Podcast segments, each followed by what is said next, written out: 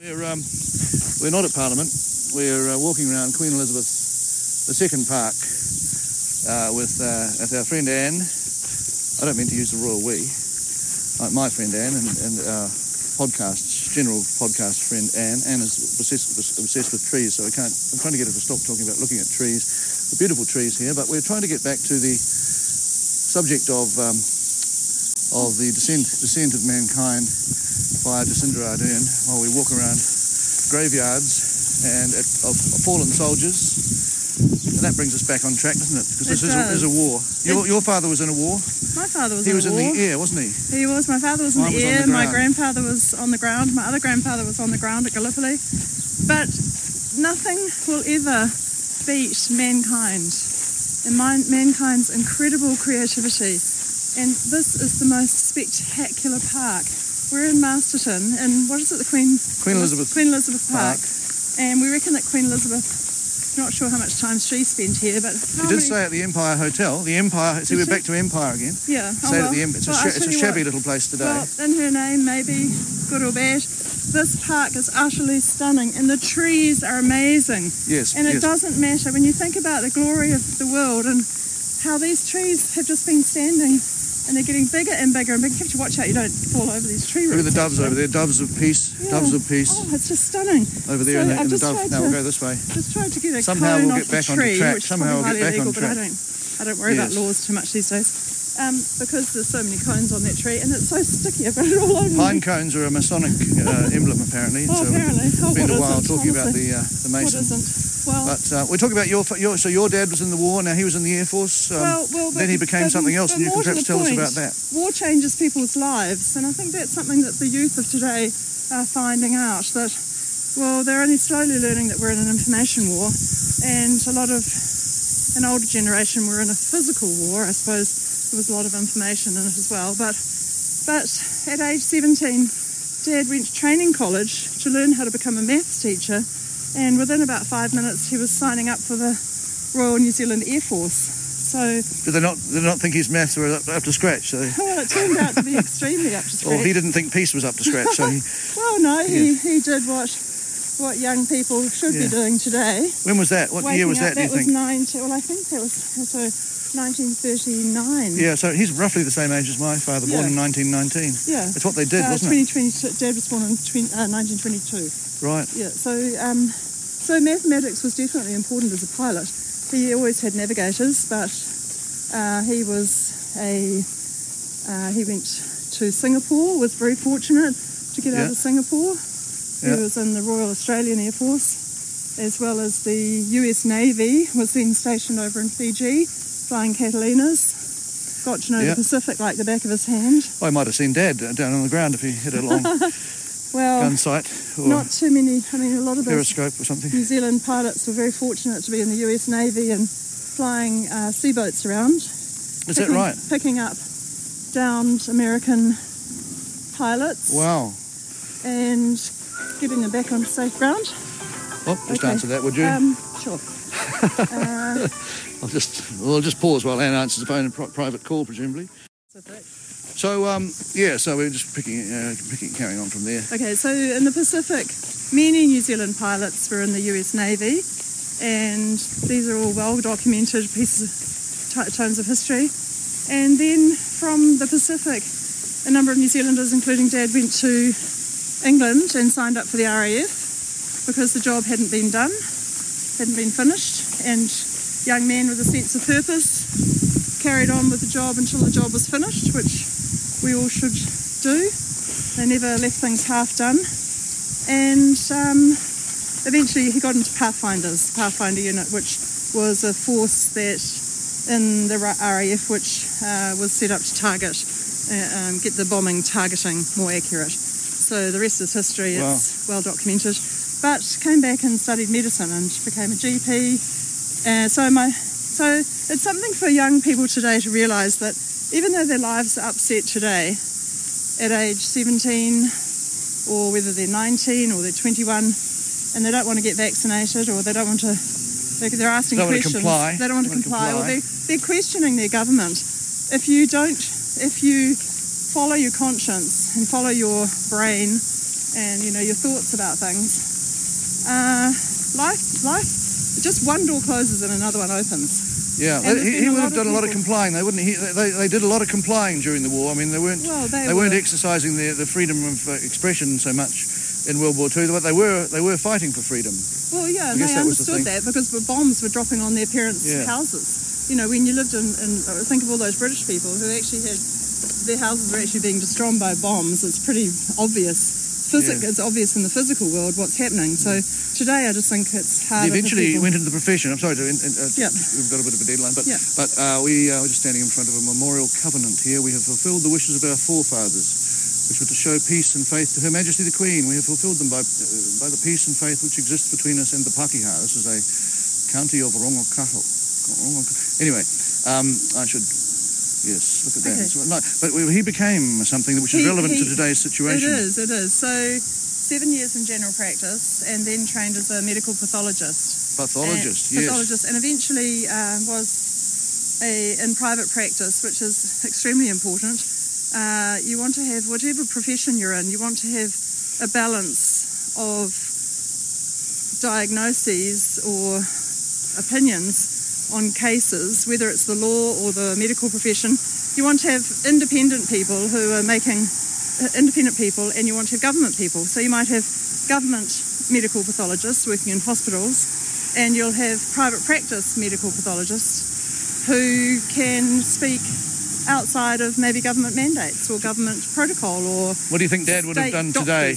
uh, given the way everything is, uh, you, you know, if you're not tied to the to the communist regime's uh, way of looking at things, and um.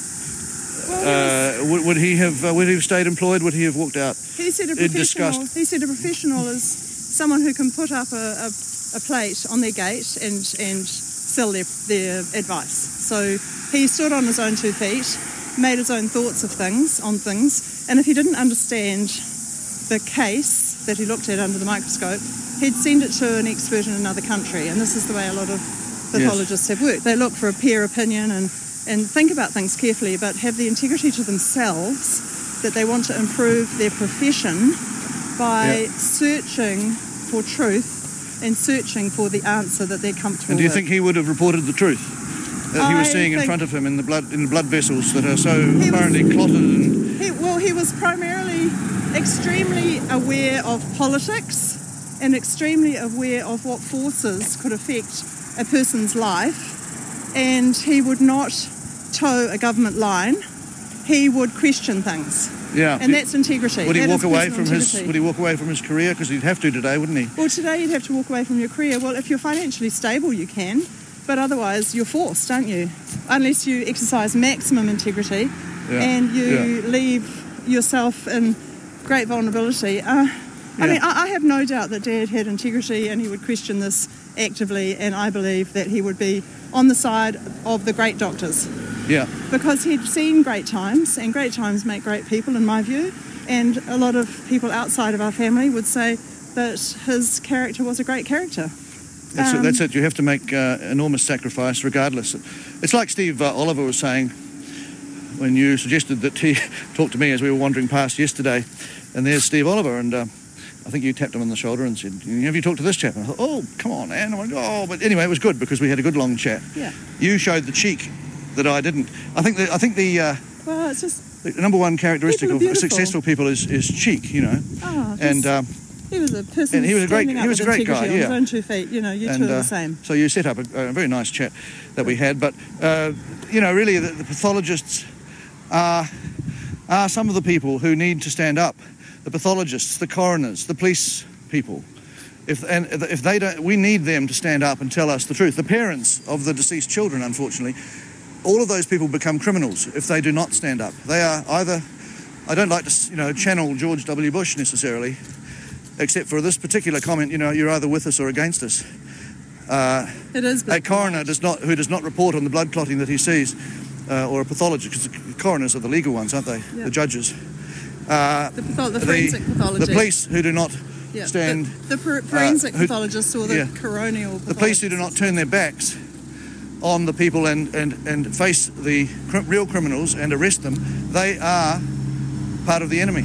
And people can say, a pathologist might say, look, I would speak out, but I can't for X, Y, Z reason. But there comes a time when you have to say to yourself, am I for my country or am I for my children?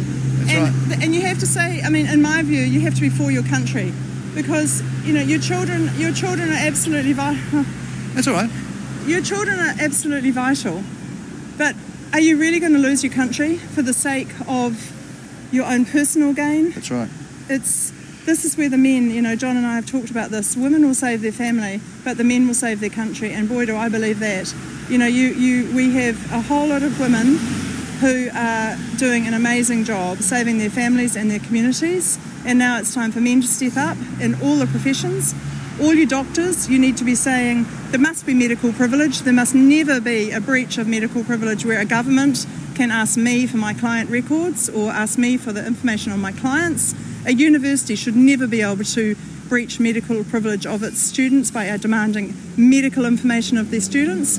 And equally, all your lawyers should be stepping up and protecting legal privilege and saying that, you know, the legal information between me and my client is, is privileged information.